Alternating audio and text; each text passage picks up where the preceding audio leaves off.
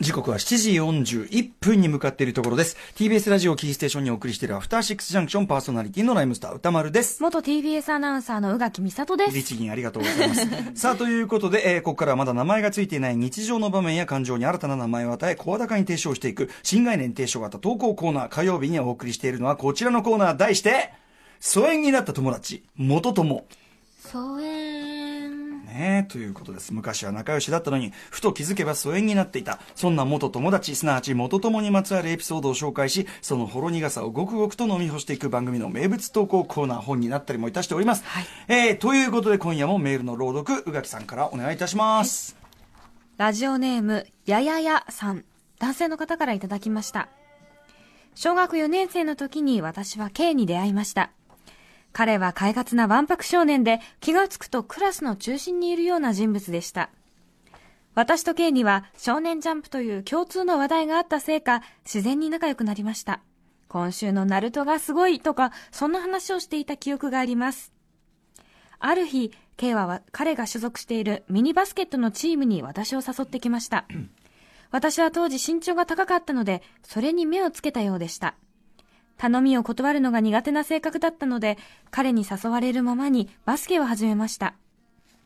練習場所が少し遠い隣の学校だったので、毎回 K のお母さんの運転する車に乗せてもらい、私、K、K の双子の弟の R、このさんにんでバスケをしに行きました。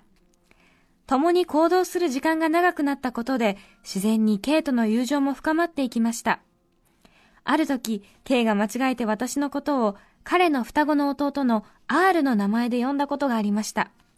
名前間違えるなよと突っ込みつつ、そこまで親密に思っているくれていることが嬉しく、これが親友というものなのかなと感じていました。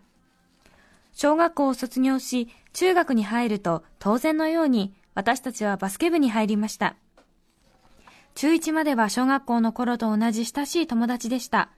ですがにねんになった頃からだんだん関係が薄れていきました。特にきっかけはありません。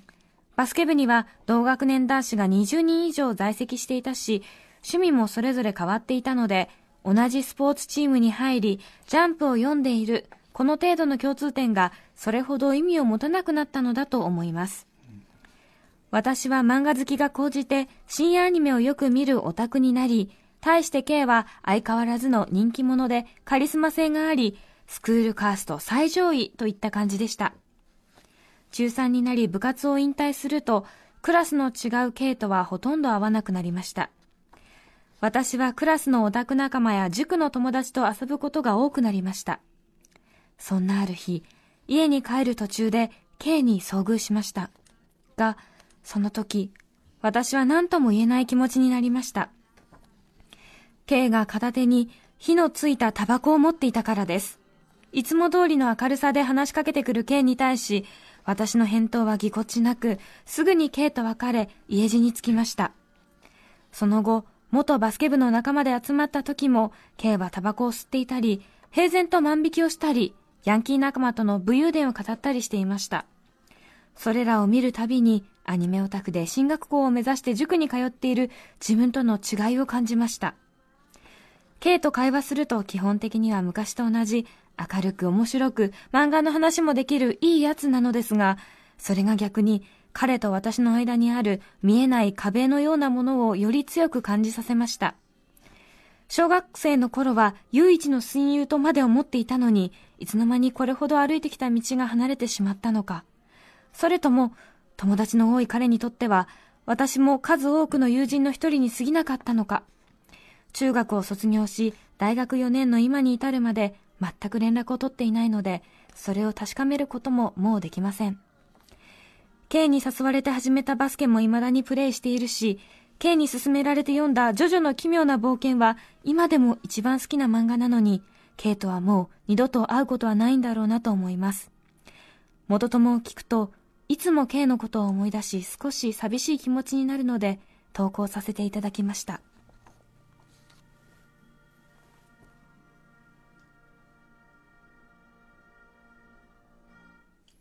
はい、ということで久々にあの尺ぴったり感、はい、すっきり尺ぴったり感、まあなんていうか本当にザ正統派元友、ね、うん、あのー、久々に本当に、なんていうのかな、ストレート元ともものですよね。本当にどっちが悪いとか、そうですね、きっかけがあったわけじゃなくて、ただ道が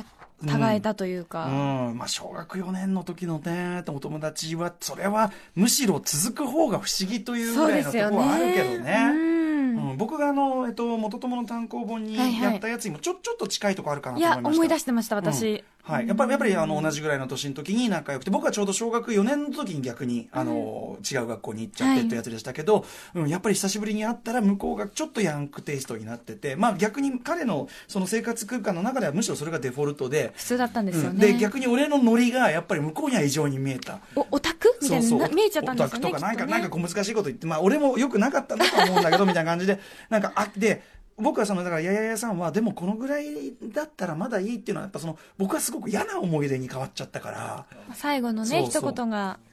だからねこのなんていうかなまたもう会えないのかなぐらいにとどまってるのはまだ元といいっていうか、まあ、傷つけ合うことなく道を互えたっていうのは一つ良かったのかもしれませんけどね。今それこそそのなんていうかなあの エスエヌエス とかで、うん、そのずっと連絡取ってなかった人とうっかりするとつながっちゃったりするじゃないですか。うっかり見つかっちゃったりするんですよね。それがこう必ずしもいいこととも限らないでしょとは思ってて、完全にどうしてもその生活のスタイルも何も、うんカモが間違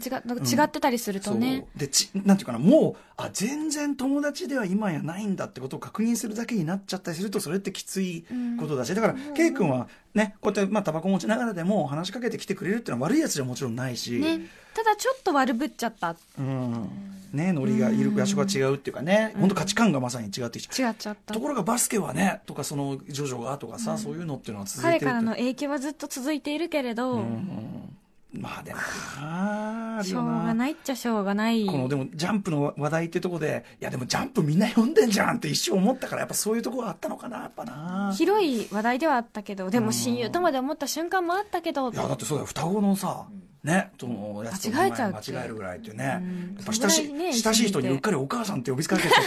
人ねありがち取り返し取り返しのつかない事件絶対にからかわれるやつ男子校においては取り返しのつかない事件みたいなのありますからね先生に向かってうんいやいやさまあでもねあのまあでもK君とのそのその付き合いそのものっていうのはやっぱり決して無駄ではないというかね、うん、そういうことあるんじゃないですかね。思いますけどね。あじゃないですかね。はい。今日一発？あ OK ですかこれでわかりました。はいこんな感じでございます。ということでまだまだ元ともね募集中でございます。はい。うんえー、メールアドレスは歌丸アットマーク ティービーエス ドット シーオー ドット ジェーピー 歌丸アットマーク ティービーエス ドット シーオー ドット ジェーピー です。はい、えー、ということでこれまで放送でも紹介してきた元友エピソードをまとめた単行本背景元友様現在ちくま消防より、えー、単行本として発売中でございます、えー、と先ほどは僕はちらっと言った僕自身の元友エピソード、うんえー、というのも、はい、載ってますし、えーまあ、もちろん宇垣さんのものってこれもねもうぐさぐさと刺さる、えー、漫画家エッセイスト島尾真帆さん、えー、声優池澤春菜さん空手家矢部太郎さんの書き下ろしも掲載されておりますということですね。あのでも僕のその痛い元友エピソードみたいのも最初にこのあの単行本を書きましたけどこのコーナーを思いついた時はこそんなとこまで思い出してたわけじゃないんですよね。やっぱりやってて皆さんの話聞くうちにああそういえばっていうグリグリグリってこう出てきちゃったとこがあるんでね。いまだにねなんかこう友達と会った時にあの子どうしてんのかね探しはしないけどみたいな宇垣さんがね宇垣さんのやつはちょっとね生傷っていうか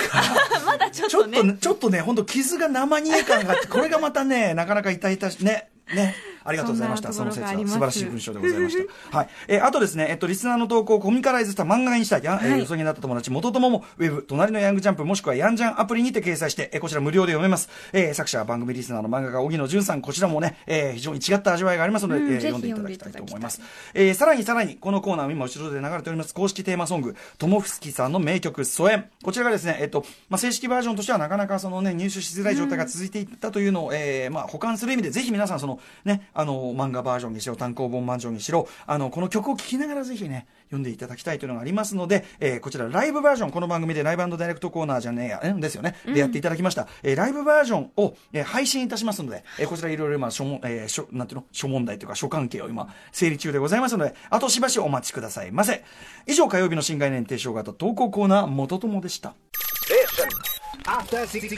え